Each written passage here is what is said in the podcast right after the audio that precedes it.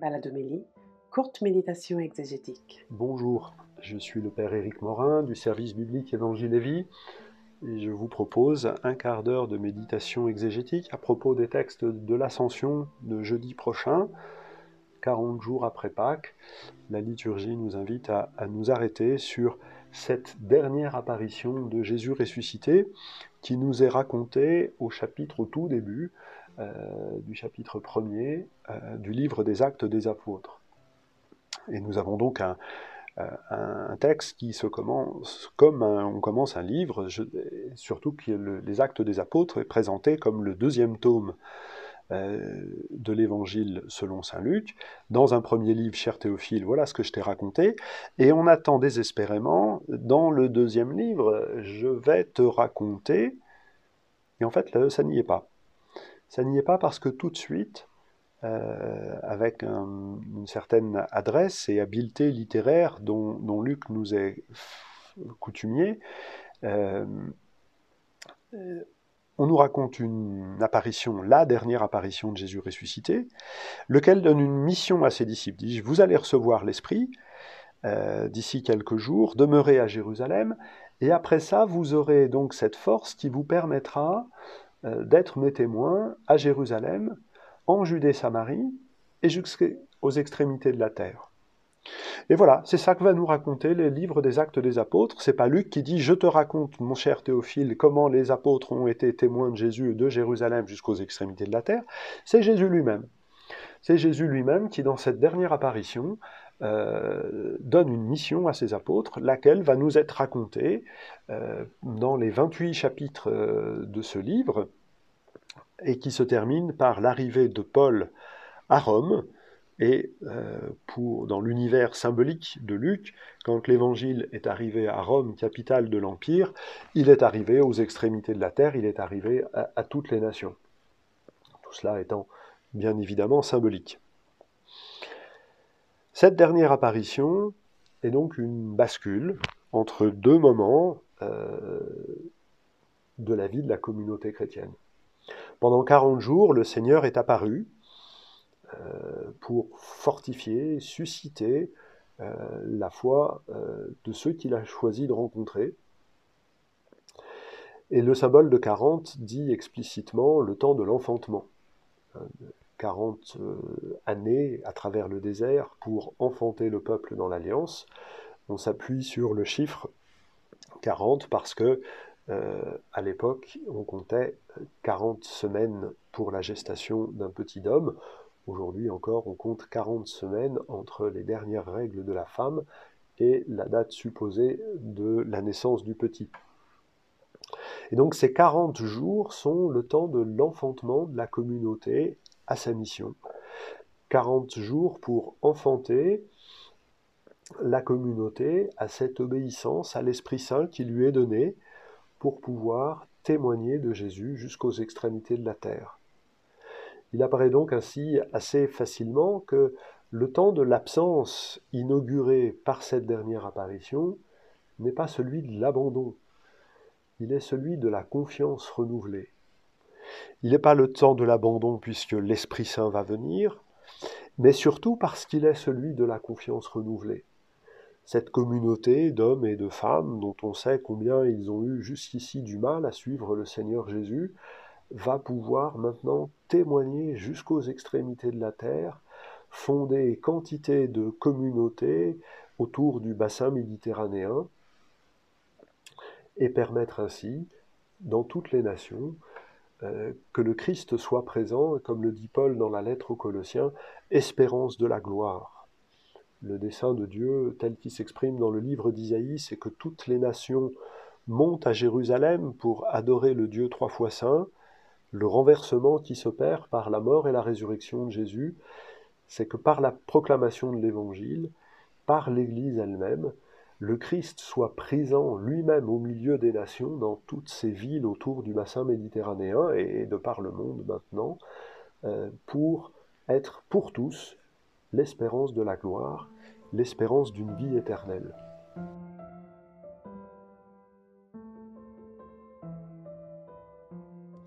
La deuxième lecture partage cette même espérance un extrait de la lettre aux Hébreux, enfin deux extraits de la lettre aux Hébreux, qui viennent s'appuyer sur la contemplation de Jésus dans son ascension. Et pour décrire ce mouvement-là, euh, l'originalité de la lettre aux Hébreux est de comparer l'ascension de Jésus à l'entrée du grand prêtre dans le sanctuaire de Jérusalem, comme il le faisait une fois par an pour la fête de Kippour, fête des expiations, fête du pardon. Euh, cette entrée du grand prêtre dans le Saint des Saints, euh, une fois par an, commençait, se préparait par un sacrifice pour le pardon des péchés du prêtre qui offre le sacrifice, puis un, pardon, un sacrifice pour le pardon des péchés du peuple, et avec le sang de ce sacrifice, le grand prêtre entre pour verser euh, le sang sur le couvercle de l'arche de l'alliance. Kapar en hébreu, ça veut dire couvrir. Et l'autre moitié de ce sang est versée sur l'autel, et on a donc par ce geste une communion retrouvée entre Dieu lui-même, puisque l'arche d'alliance est le trône sur lequel Dieu se rend présent à son peuple, et l'autel sur lequel euh, le peuple pose son offrande, signe du don qu'il fait de lui-même. En ressortant du Saint des Saints, euh, le prêtre euh, donne une fois par an la bénédiction qui se sert du nom divin, que l'on ne prononçait liturgiquement qu'à cette occasion-là. Et donc la lettre aux Hébreux, dans, sa totalité, hein, les chapitres 7, 8, 9, 10, s'appuie sur cette liturgie, sur ce mouvement euh, horizontal par lequel le prêtre, euh, du milieu du peuple, peut s'avancer étape par étape pour entrer jusqu'en présence de Dieu et revenir devant le peuple pour lui donner la bénédiction. Euh, la lettre aux Hébreux se sert pour décrire le mouvement non plus horizontal mais vertical du Christ qui, ayant versé son sang, étant le prêtre et la victime euh, conjointe, il est, il est, le prêtre qui s'offre lui-même, il est la victime offerte par lui-même, et donc par ce sang, il entre en présence de Dieu, dans, comme nous le disons dans la liturgie, assis à la droite du Père, et nous attendons qu'il revienne dans la, gloire, pour offrir cette bénédiction finale. Euh, euh, il apparaîtra une seconde fois, non plus à cause du péché, mais pour le salut de ceux qui l'attendent. Voilà. Comme le dit la préface de l'Ascension, euh, la tête est entrée dans la gloire et du coup le corps tient dans cette promesse et cette assurance d'y parvenir à son tour et nous attendons que cette pleine communion entre la tête et le corps se réalise et nous vivons et nous bénéficions d'ores et déjà de cette puissance de vie de celui qui est assis à la droite du Père et qui lui intercède pour nous. Euh, il est frappant de voir comment euh, la lettre aux Hébreux prend un schéma temporel de succession, le, grand prêtre des institutions juives donné par la Torah et la mort et la résurrection de Jésus. Et dans le rapport entre les deux, dans ce rapport temporel successif, il y a quelque chose d'éternel qui se dit entre nous et le Père. Voilà, c'est une spécificité de cette très belle lettre aux Hébreux.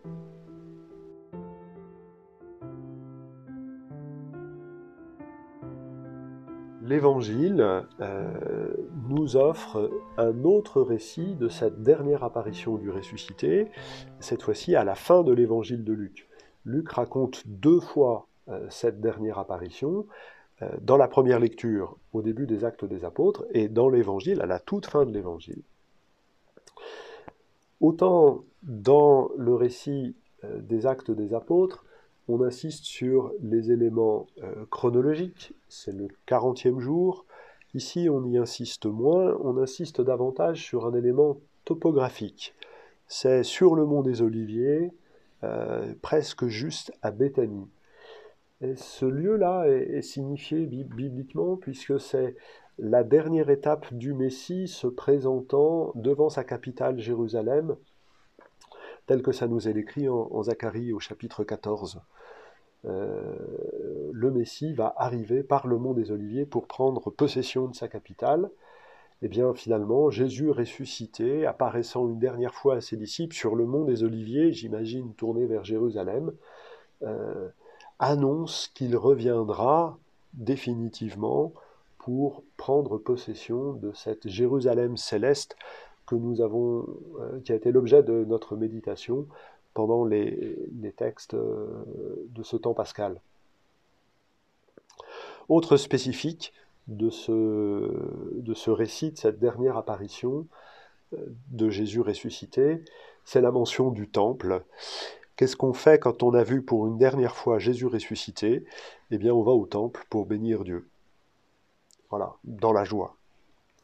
Et du coup, l'évangile de Luc termine au temple, c'est-à-dire termine là où il a commencé.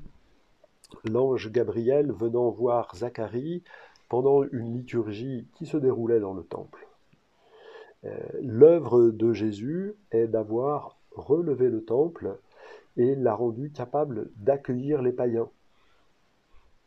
L'œuvre de Jésus, ben, quand il chassa les marchands chassés du temple, c'était de s'indigner que le parvis des nations soit devenu un lieu de commerce. Et donc il a chassé les, marchands pour que ça puisse être le lieu où les nations viennent adorer le Dieu d'Israël. À travers ce geste symbolique, on peut ressaisir toute l'œuvre euh, de Jésus comme une restauration du temple. Les chapitres 1 et 2 de l'évangile de Luc sont entièrement composés sur cette euh, prophétie faite dans le livre de Daniel. Dernière caractéristique de cette dernière apparition, l'enseignement que Jésus donne n'est plus celui sur la mission euh, et le don de l'Esprit Saint, mais revient sur la nécessité que le Christ souffrit qu'il ressuscita d'entre les morts pour que la conversion soit proclamée à son nom. Euh, l'accueil de l'Esprit Saint, euh, l'acceptation de la mission confiée par le ressuscité à ses disciples, à son Église, ne peut se faire, ne peut advenir que par la compréhension toujours renouvelée de cette nécessité. Pourquoi fallait-il que le Messie souffrit pour entrer dans la gloire? Euh, une, des, nombreuses réflexions sur ce thème que Luc offre de manière assez singulière par rapport aux autres euh, récits évangéliques, c'est justement pour l'ouverture aux nations païennes.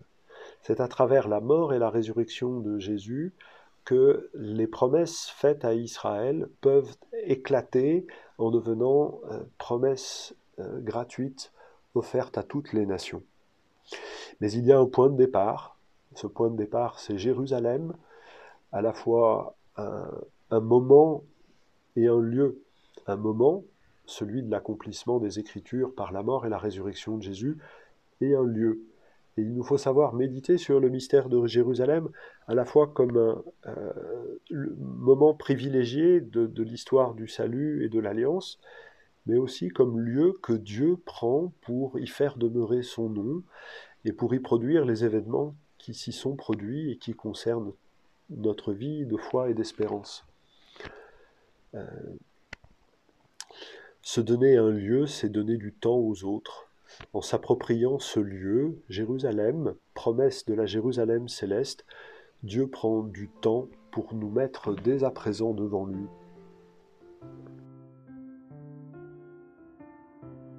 quelques réflexions à partir de cette liturgie de l'Ascension. Et puis ben, je vous retrouve peut-être dans quelques instants, dans quelques jours, je ne sais, mais je vais vous offrir un autre podcast sur le septième dimanche de Pâques. Merci à tous, bonne fête et à bientôt.